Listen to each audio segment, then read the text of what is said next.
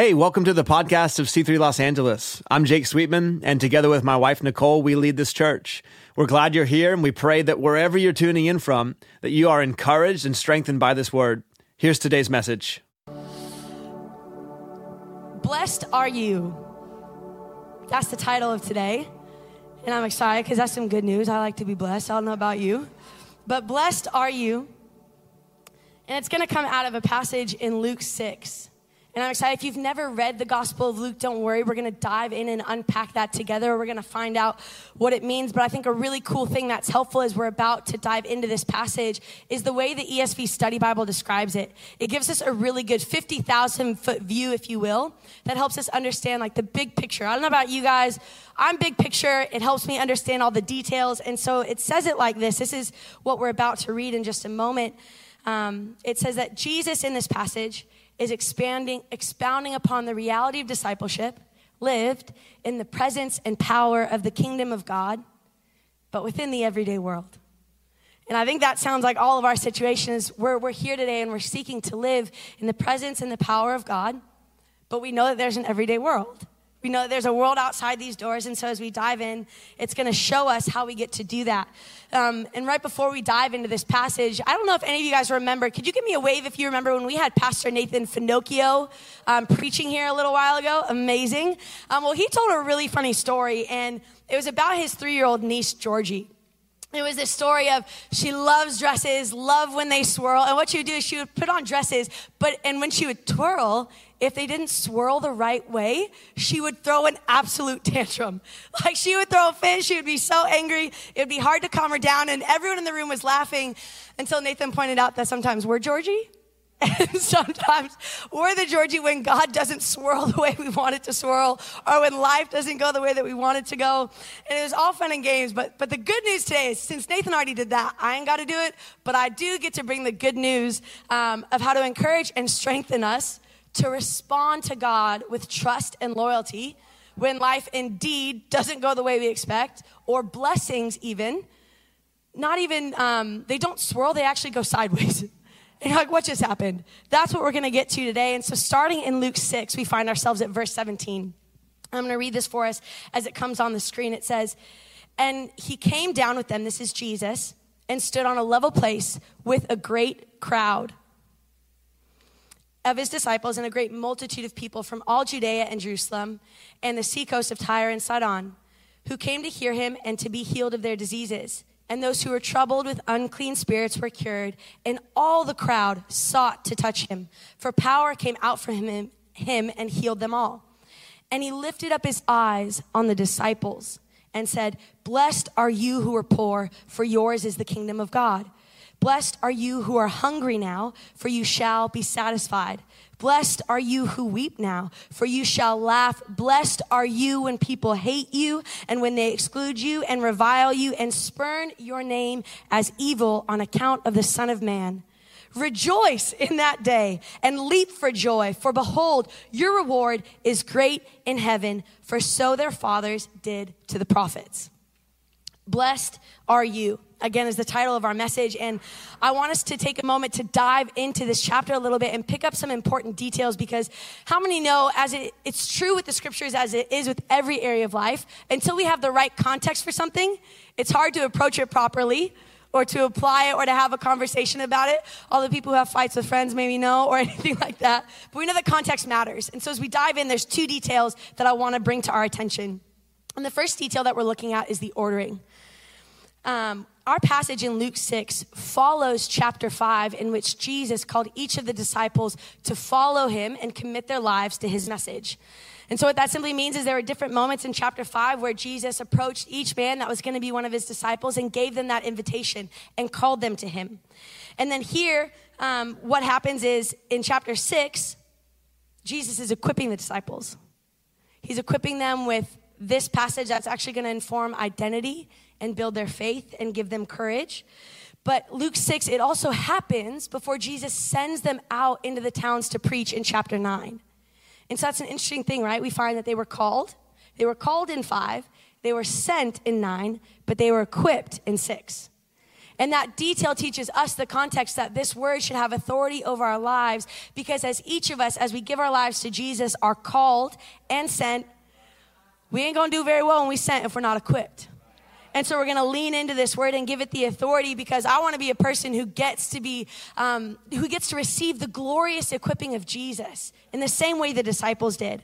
And the second detail we find was that, yes, Jesus was surrounded by a crowd, right? In those first few verses, we see the crowd. And so we know that Jesus is both trying to speak to the crowd and call them to him in the same way that he did the disciples. However, Luke 20, Luke 6 20 distinctly begins with this and he lifted up his eyes on his disciples and said, and so that tells us that though there was a crowd around, what he's about to say was spoken in the context of discipleship, which simply means a relationship with God, a relationship where you're devoted to the Father. And that establishes that the context, again, for the Beatitudes, are based on relationship. They're not based on the circumstances that Jesus is about to be talking about. And so on the surface, the Beatitudes look like Jesus is proclaiming a blessing on, let's be honest, undesirable circumstances, right? Blessed are you who weep, blessed are you who are poor. And so it might look like on the surface that he's proclaiming this blessing over those circumstances.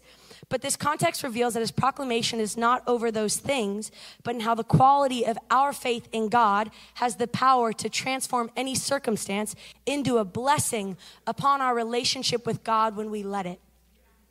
And so today, what I'm putting forward is the truth that our Christian faith is not merely a remedy that keeps our lives neat and tidy and protects our happiness. No, what I'm putting forward today is that our Christian faith is a rugged power which produces peace in all circumstances and strengthens us to apply the truths that we find in the Bible. When many, and it's, it's crazy, but when many people are fleeing the faith today out of offense, and out of bitterness or out of discouragement because they don't have appropriate scripture based expectations of God and of the life that He called them to. Today, that poses the question for us is how do we not let our faith get shipwrecked by every single undesirable or unexpected situation? The great news is that God knows our need and He actually teaches us how to do this in His Word. He brings it to us. And this is the other beautiful thing is that for every ounce of strength or ounce of strength that we spend searching or seeking or wondering, God has already spent his every ounce for our rescue. We might spend one ounce, God has spent himself, which is what Pastor Joe was talking about as he talked about the good news of Jesus. That God spent his son Jesus to die for our sins so that our sins could be forgiven and we could be made right with God. And so that encourages us that as we spend our strength to do this, we already know that God has met us in that place. And so the way that we build a character that endures even when life doesn't go our way, right? And when blessings, instead of swirling, go sideways, is by getting really good at these three things. And I'm gonna give you an opportunity to pull out that notebook, pull out that pencil, pull out that note app on your phone, because these are gonna be good. And I'm gonna say them real quick, and then we'll get into the first one. These three things are this we align with God's definition of blessed we step out of the crowd and become a disciple, and we shift our focus from future relief to the present power of God. And so let's start with the base. The first way that we develop a faith of rugged power is by aligning ourselves with God's definition of being blessed. Why is that important? It's important because if we will never actually submit to someone that we don't agree with and would rather argue with and refuse to submit to. And so acknowledging Jesus' words as authoritative, right? And acknowledging that Jesus' definition is correct is actually the tried and true precursor for growing as a disciple and maturing and deepening in our devotion to God.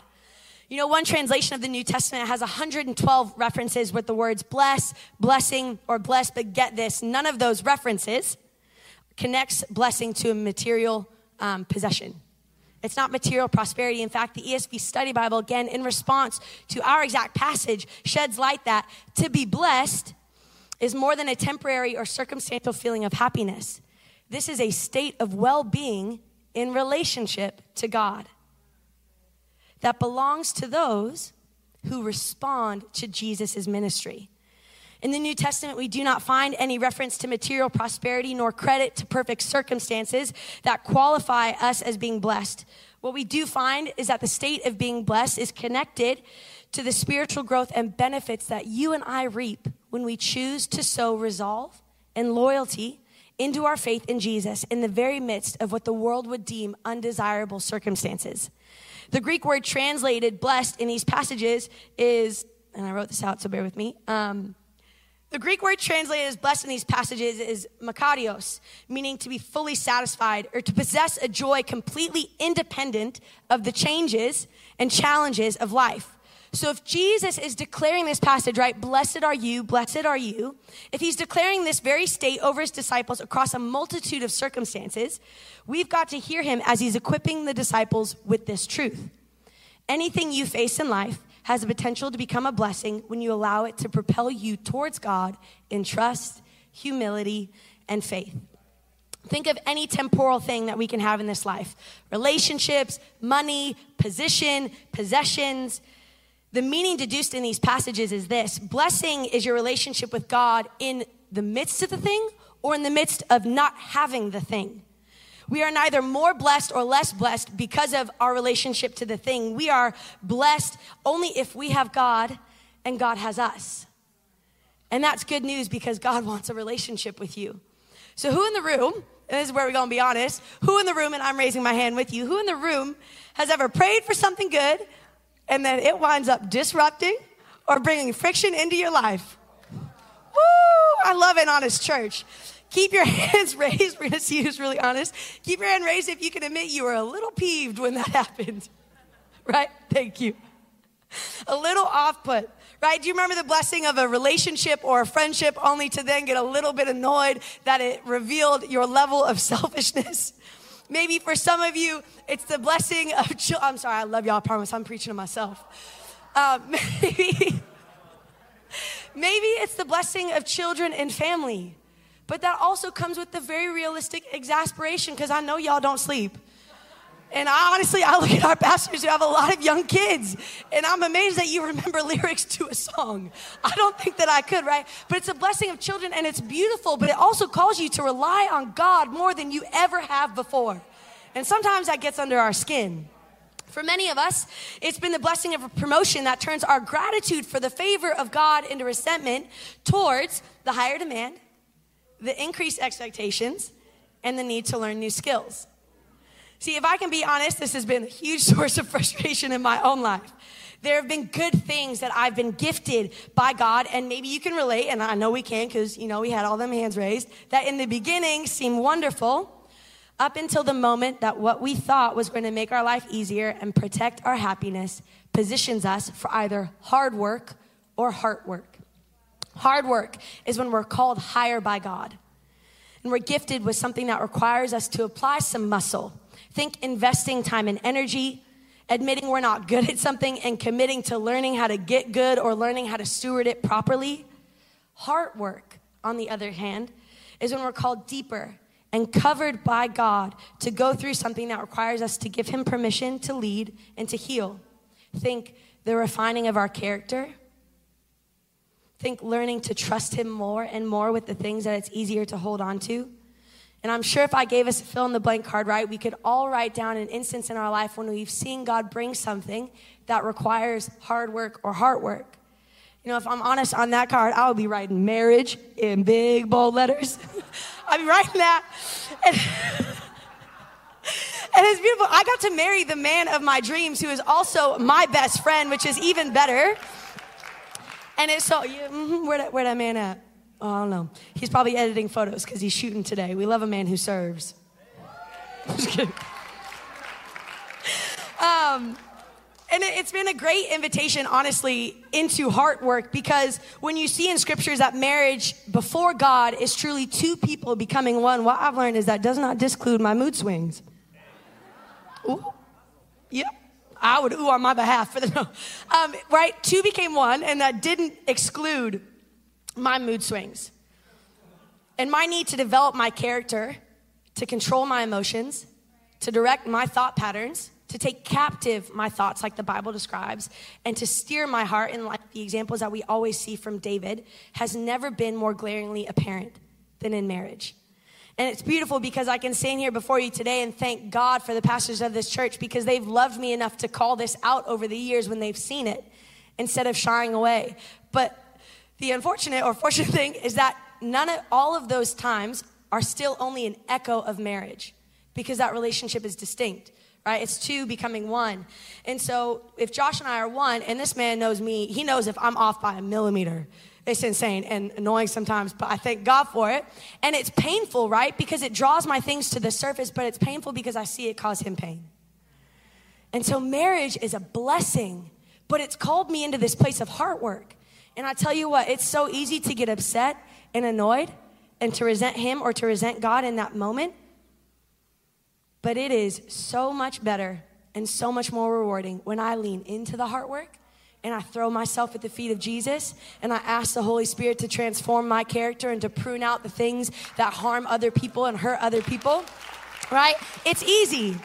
And I'm just trying to be honest with you guys today so that you feel encouraged to take an honest look as well. It's easy to respond this way, but it is so much more re- rewarding to throw yourself at the feet of Jesus to receive his mercy and his grace. And so, if this is this hard work and this heart work, right, is what Christianity involves, yet we can often find ourselves upset or bitter or frustrated or resentful because of the hard work and heart work we're forced to face when blessings don't do all that I want them to.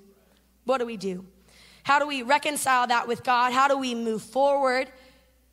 Well, what we do is we look at His Word, see what His truth is, get honest about what our truth is, find where the discrepancies are, and then submit ourselves to His truth.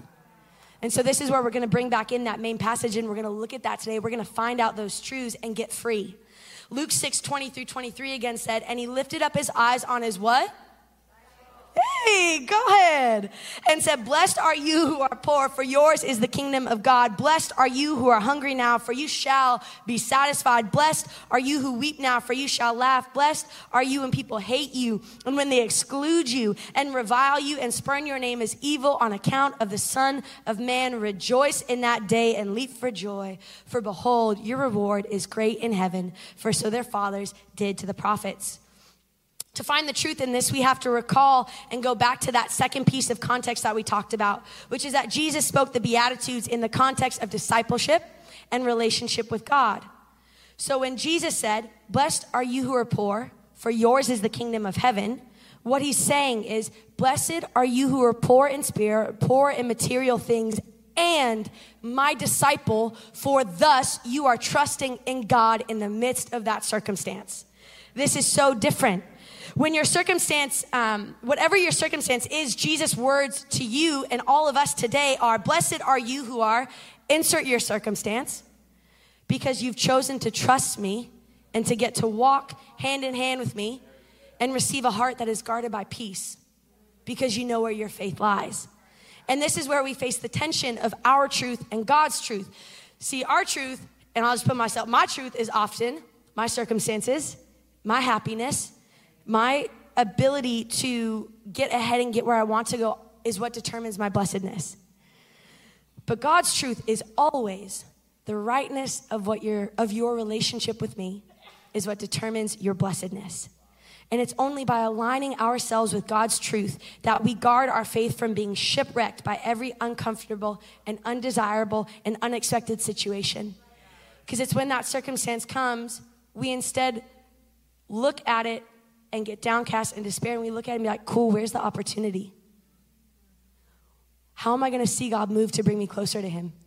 How am I going to see God move to break off a generational curse in my family? How am I, how am I going to see God move to bring me into a place of freedom in an area I never thought I could get free?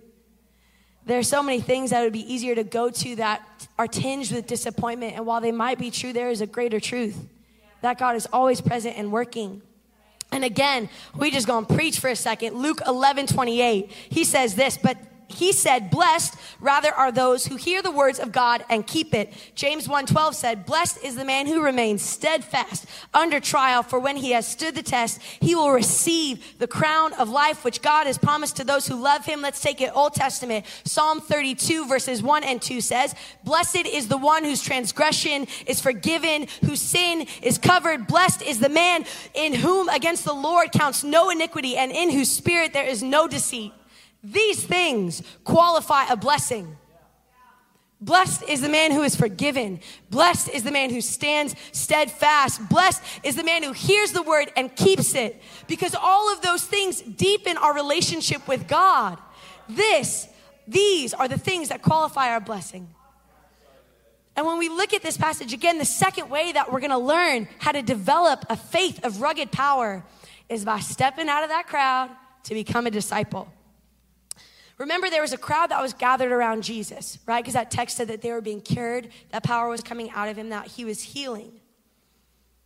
But the thing is, the commentary, it's so interesting. The commentary juxtaposes a crowd and it um, juxtaposes the two audiences, the crowd and the disciples, like this.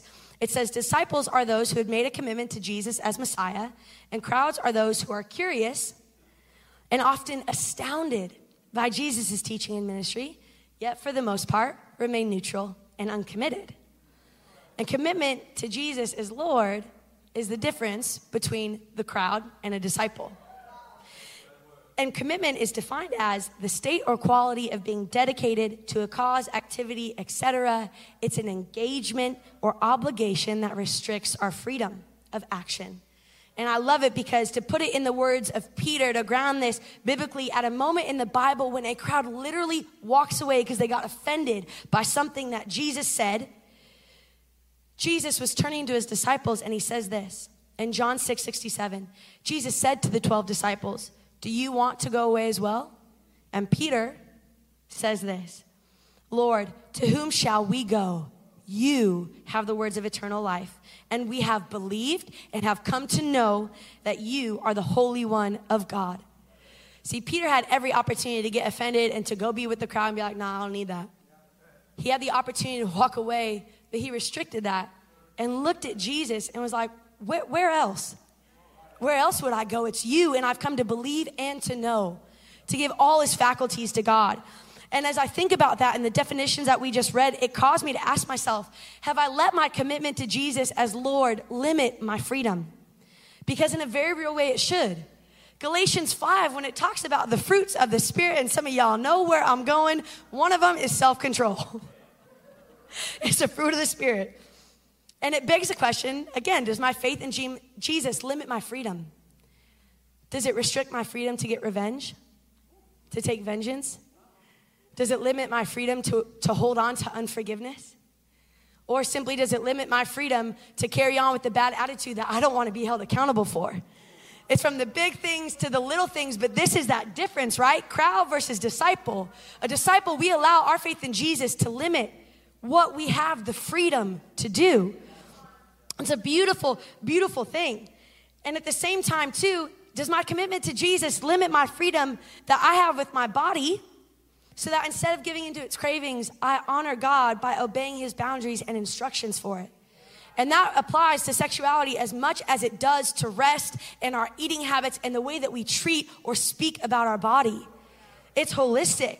And mature disciples, they allow their commitment to Jesus to limit their freedom so that they can live in even greater freedom because of it.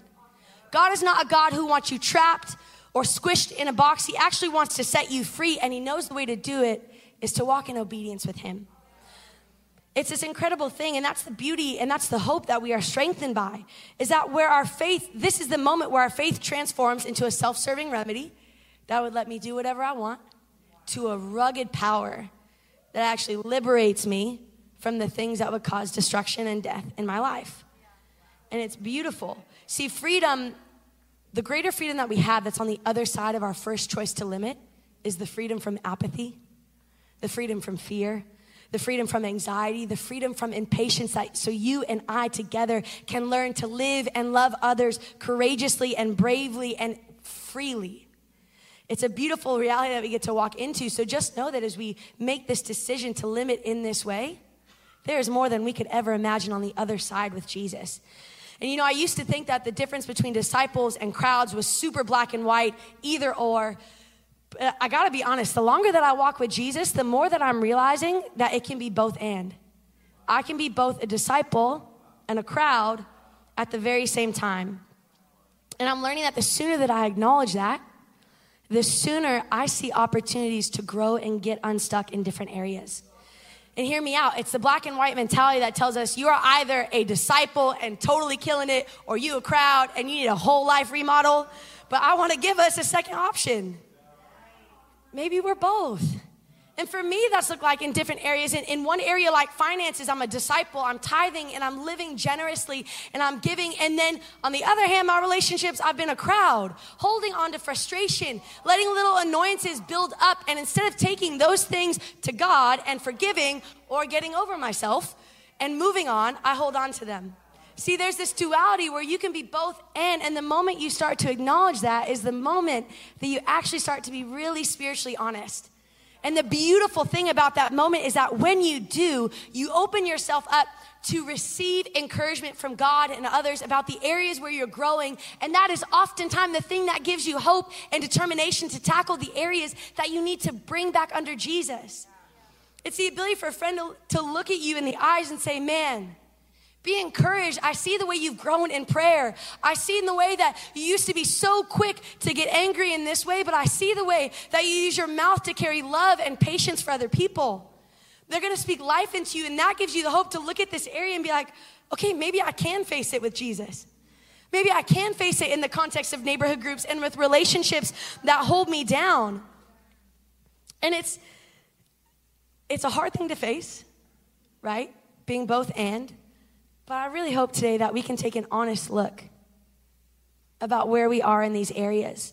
You know what? I'm not sure what it is for you. Maybe it's um, for you acknowledging your both could look like you acknowledge that you're really good at carrying joy, but then maybe you're a crowd in your willingness to deal with and properly address your disappointment and your hurt and your pain.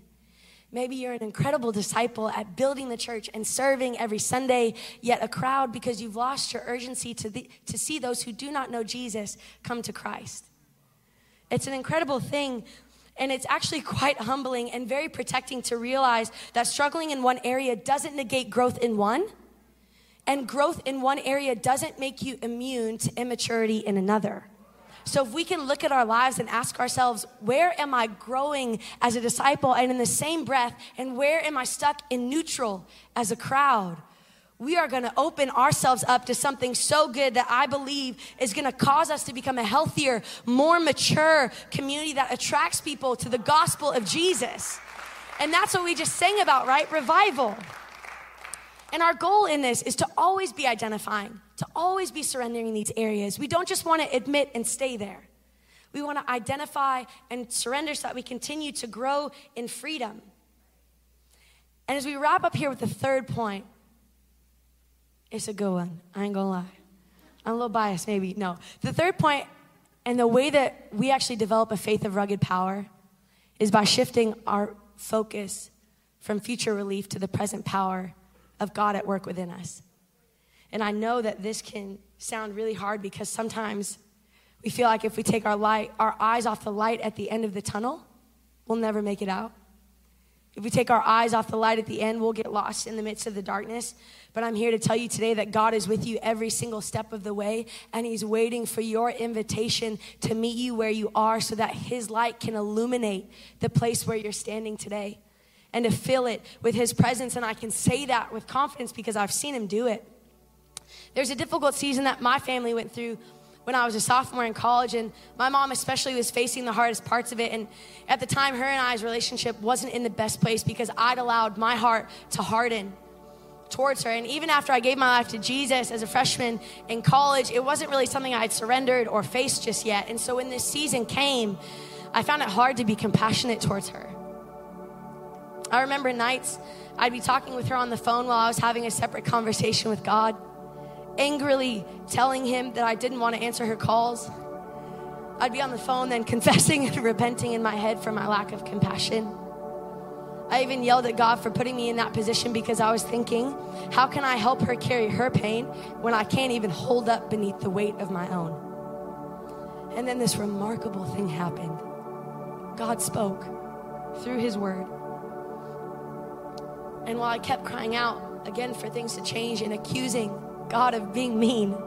Because I couldn't understand how he'd let me go through that, he spoke straight through the word and it was right out of paul's own experience. In Second corinthians and i love the timing of god because this is what was preached to us last weekend. Second corinthians 12 8 through 10 says three times i pleaded with the lord about this that it should leave me.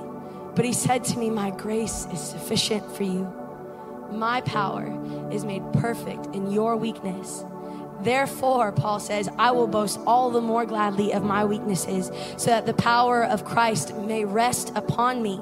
For the sake of Christ, then, I am content with weaknesses, insults, hardships, persecutions, and calamities. For when I am weak, then I am strong. And after that moment, when I looked to God and stopped focusing on what I felt I needed and the relief I wanted, things changed. Mind you, my pain didn't go away things for our family only got harder for a while. But my shift, my focus shifted from the relief I needed to the grace that God was giving me to show up for my mom and my family. My focus shifted from my despair over how long that season would last to how God was actually redeeming the situation before it was even over by using it to soften and restore my heart to my mom. Talk about the loving kindness of God. That's what we that's what we don't miss out on when we get to shift that focus and open our perspective to what God is doing. And learning to shift my focus from the future, aka curb my craving for control, to God's power working in me in the present is something that I have to practice every single day. It's as much for the everyday moments as it is for the big and the devastating or joyful ones as well. And I learned this lesson in an even simpler way last April when I broke my foot. You know, I had just gotten my first cast put on and I was spending time with Jesus in the morning, journaling until I got distracted by imagining how sick it was going to be when I was out of the cast. Does anybody else do that?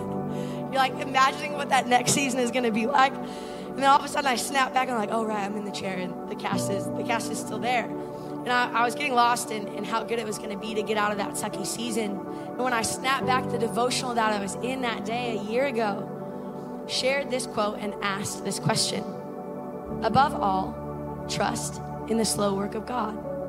Trust and give our Lord the benefit of believing that His hand is leading you. And then it poses this question How can you trust the slow work of God today? I love that you guys laugh because you probably know my response. But as I look back at my journal, my answer was for me to trust in the slow work of God today means to think more about today than I do tomorrow especially since I just broke my foot and got a cast and will be in it for the next month. It's so easy for me to be consumed by thoughts of getting there, of the end of this month, of the end of this season. But to trust the slow work of God means humbling myself to see the importance of today and asking God not questions about the future or sharing imaginations of it, but first asking Him what He wants for today. And it birthed this new prayer in my life that I've held so fast to and always need to come back to. And it sounds like this God, what do you not want me to miss out on today? I lay down my fixation with the next season and my despair of never getting out of this one and ask you to soften my heart to your purpose and plans. What blessings, lessons, or ways to serve others are you inviting me to give myself to today? C3LA, our ability to trust the slow work of God yields the fruit of peace, of presentness with others, and a rest from no longer having to play God, but instead reaps the fruit of humility that invites Him to direct us. Furthermore, our ability to acknowledge God and what He's doing in our lowest, darkest moments produces in us the character to endure, to not get shipwrecked, and it even births joy despite the pain. Recently, Pastor Amar and I were praying together for you guys. We were praying for our church, C3LA, and we were praying for the people that we knew were walking through difficult seasons. We were talking with one another about the paradox of joy in the midst of grief and suffering. We were grappling with how to reach for joy in those moments and began praying for our church to experience it no matter what they were facing.